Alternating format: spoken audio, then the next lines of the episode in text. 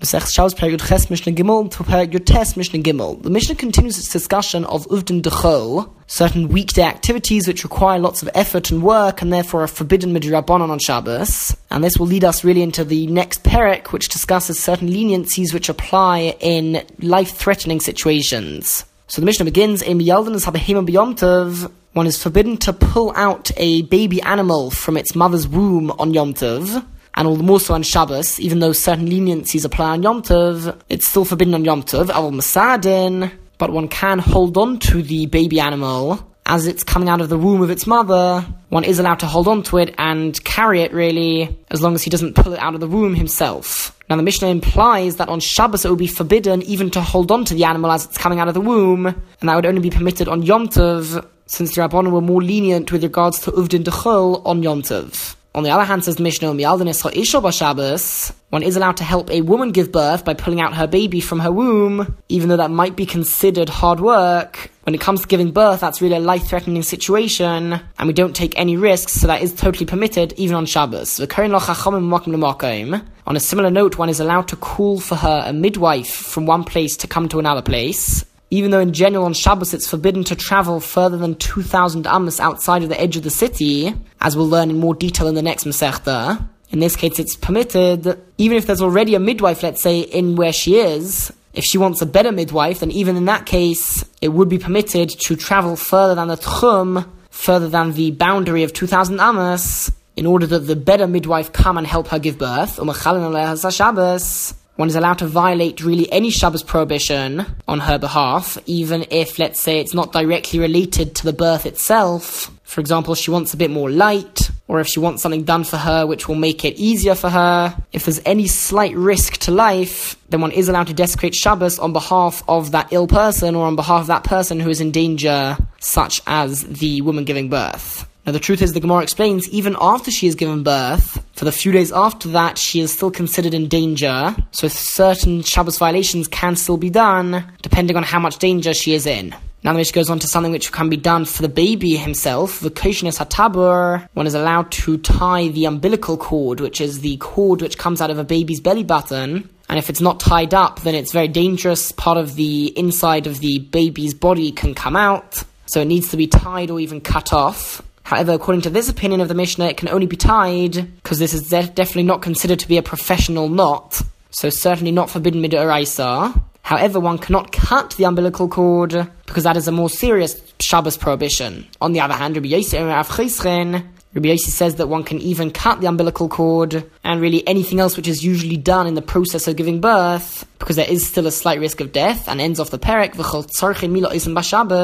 all things which are needed to be done for the sake of a bris can be done on Shabbos. We're now skipping till the eighth day of the baby's life, and really this is the focus of the entire next perek. What can one do on Shabbos in order to violate Shabbos for the sake of a bris? Now it's learned from Pesukim that if a baby's bris milah is done on time, on the eighth day, so in a case where the baby is not ill and it's not dangerous to do it on the eighth day, then even if the eighth day falls on Shabbos, and in general it's forbidden to draw blood from someone's body on Shabbos, that is a tolda of shochet, of slaughtering, and it's usually forbidden midoraisa, it's learned from Pesukim that a bris milah can be done on Shabbos as long as it's done on time. The question of our Mishnah is what about things which are for the sake of the bris milah, but not part of the bris milah process itself. So really, you could have done it before Shabbos. For example, to bring the knife which you need to do the bris milah, to carry that, let's say, through a public domain. So you could have and really should have done that before Shabbos came in. The question is, what happens if you didn't, and right now you haven't got a knife? Is one allowed to violate Shabbos for the sake of bringing the knife? Begins the Mishnah. Rabbi Eliezer, Rabbi Eliezer says, "Heavy klim erev Shabbos. If one did not bring the utensil, the tool which is needed for the bris milah, namely the knife, before Shabbos came in, if he didn't bring that to the site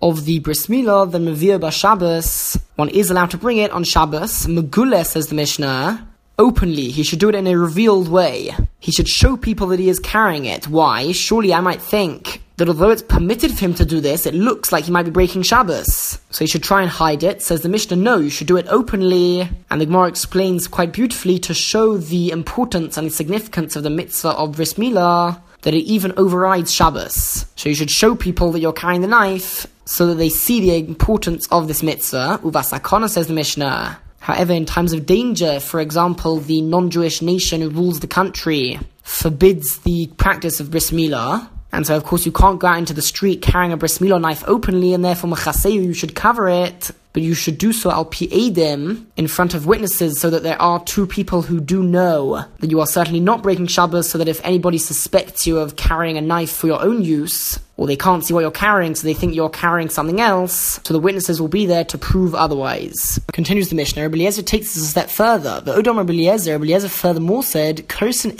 him. One is even allowed to cut down wood from trees on Shabbos, lasis pechomen, to make charcoal in order velasis kli barzel, to make an iron tool, a knife, in order to do the bris milah. So if you need to heat up the iron to make it into a knife, you're even allowed to make that charcoal and cut down the wood. Even activities which are far removed from the bris milah itself, as long as you are doing it for the sake of the bris milah, Although ideally you should do it before Shabbos comes in, if you didn't, then you are still allowed to do it on Shabbos, because according to Eliezer, the Torah permits anything which is necessary for the sake of the Bris Milah to be done on Shabbos. However, Klal Rabbi Akiva, Rabbi Akiva said a rule, and he argues with Eliezer, Kol Malacha Shabbos, any malacha, any form of work which was possible to be done before Shabbos came in, for example, cutting the wood, making the knife, it does not override the Shabbos because it could have been done before, so it's not considered directly necessary for the bris milah itself. The Torah permitted things which need to be done on Shabbos on the eighth day to be done. But if it could have been done before, then it is not permitted to do it on Shabbos. Shabbos. However, something which is impossible to be done before Shabbos, such as the bris milah itself, and the next couple of Mishnayos will list things which need to be done on Shabbos, only those things would override Shabbos violations. Mr. Base, Osin called Tzorchim Shabbos, one is allowed to do all of the things which are necessary for the bris milah itself. This is following the opinion of Rabbi Akiva, and the Mishnah is going to list now what is considered necessary to be done on Shabbos itself. So, of course, the actual bris milah itself can be done on Shabbos, and that is split into three parts. When every bris milah, there are three things done. Mo'alin, that refers to the act of cutting the foreskin. Ufurin, one can do priya, which is when they tear and pull back the next layer of skin. Umoitzitzin, one can do mitzitza, which is when some blood is drawn from the place of the bris milah.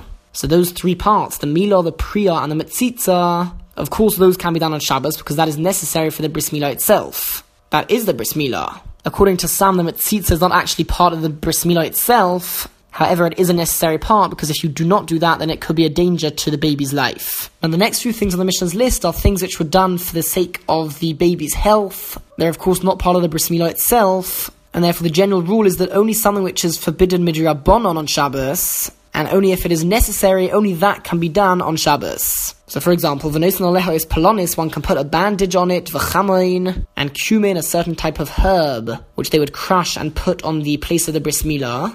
However, to crush it in the regular way on Shabbos itself is forbidden midoraisa. It's a tolda of toichein, grinding, and therefore the Mishnah says, when shachat may Shabbos, if he did not crush the cumin before Shabbos came in, then loyes b'shinov, he can only chew it in his mouth in order to crush it, or crush it in a different, unusual way, since that would only be forbidden midrabanon in general, and therefore in this case, for the sake of a bris milah, it's permitted. So once he's done that, then v'noisen he can place it on the place of the bris milah. Now, another thing which they did for the sake of the health of this baby was that they would mix wine and oil together and then place that solution on the place of the bris milah. Now, in general, it's forbidden to do that midrabanon, to mix wine and oil, because that has to be mixed very well, and it gives off the appearance as if you're preparing it to be cooked or something. And therefore, in general, it's forbidden midrabanon. And in fact, even here, where it's for the sake of the baby who just had a bris milah, you still can't do it in the regular way. Because for the sake of the baby, it doesn't really have to be mixed very well. And therefore, like Torah Yain Vashemim Erev Shabbos, if he did not mix wine and oil before Shabbos came in, then Yinosin Zeb Atzma Zeb Atzmai, he should pour the wine and the oil into a container separately, and then he can mix them, but only lightly. He cannot mix them in the regular way. Alright, continues the Mishnah. He cannot make a special bandage for the sake of the bris milah from the beginning. They would usually make a bandage which was a specific size and a special shape for the sake of the bris milah. And this is forbidden on Shabbos since you are creating a utensil. Al smartut, but you can wrap around the bris milah a small piece of material which is not made into a bandage, because there you are not making it into a utensil. And ends off the Mishnah of Shabbos, if he didn't prepare this before Shabbos, meaning he hasn't even got any pieces of material where he is right now, so they'll need to bring it from somewhere else. Kurich al he should wrap it around his finger, as if it's some sort of finger glove, and then maybe he can bring it from somewhere else, even from a different courtyard. So from a different private domain, which is next to their private domain, next to their Rosh even though in general it's forbidden midrabanon to carry from one Rosh into another one, unless of course they made an Eruv Chatzeris, such as when they joined together. We'll learn more about that in the next Masechta. But in general, it's forbidden to carry from one Rosh into a different Rosh which is next to it. However, since it's only forbidden midrabanon, one can do that on Shabbos if he does it in an irregular way, by wrapping it around his finger as if he's wearing it. But the Mishnah does imply that to do so via a Rishus Harabim, to carry it in a public domain would be forbidden, because that is forbidden midoraisa in general. There are those who argue and say that you would even be able to do this in Rishus Harabim, because if you wrap it around your finger, then it becomes an irregular way of doing it, in which case it's only forbidden midrabanon. However, the simple reading of our Mishnah does imply that it would be forbidden to do it through a public domain. Mishnah Gimel, the list continues. Marchitzin as one is allowed to bar the baby which just had a bris milah, milah, whether before the bris milah, in order to make the baby strong enough to be able to withstand the bris milah, and also after the bris milah. If either of those two baths were not performed, then it would be considered a life danger. However, just like before, since this is forbidden midoraisa in general, it needs to be done now in an irregular way. So therefore, mazalfin olav bayod, one can sprinkle this hot water onto the child with his hand, bakli, but not with a utensil. He can't use any tools to do this. Rather, he has to do it in a very irregular way. On the other hand, Rabbi Elazar ben Azaria, Rabbi says, one is allowed to bathe the baby in a regular way. You don't have to sprinkle the water onto him with your hand. You can bathe the baby in a regular way, because since this is considered totally necessary for the baby's life, it is permitted even in the usual way, and furthermore, not only is it permitted right before and right after the bris milah, but also on the third day after the bris milah, even if that falls on a Shabbos, it's still permitted to bathe the baby. Shenemar, as the pasuk says in the story of Shechem, when Shimon and Levi got all of the people of Shechem to have a bris milah, and then when the people of Shechem were weak from the bris milah, Shimon and Levi attacked them. So the pasuk says that when did they attack them? It was on the third day when they were in pain. So you see from there that on the third day the baby is in a lot of pain, and it could be considered a danger to his life, and therefore one can bathe the baby even in a regular way on Shabbos if it is the third day after the bris milah took place. Now, at least during the times of the Mishnah, a baby which was born after nine months of pregnancy was assumed to be a living baby and it would survive. As well as that, a baby born after seven months or in the seventh month of pregnancy is also considered assumed to live. However, if it was born in the eighth month, then the baby would not survive. Now, if that eight month baby did survive, let's say a week at least, till the day of the bris milah, it is not considered to be a living human being. He hasn't even gained the status of a person really because he is bound to die, and he won't survive, and therefore there is not a mitzvah of bris milah. Now, what happens if somebody has a safek? A doubtful baby, meaning he's not sure whether the baby was born in the seventh or ninth month, or if it was born in the eighth month. So he's not sure whether there is an obligation of a bris milah.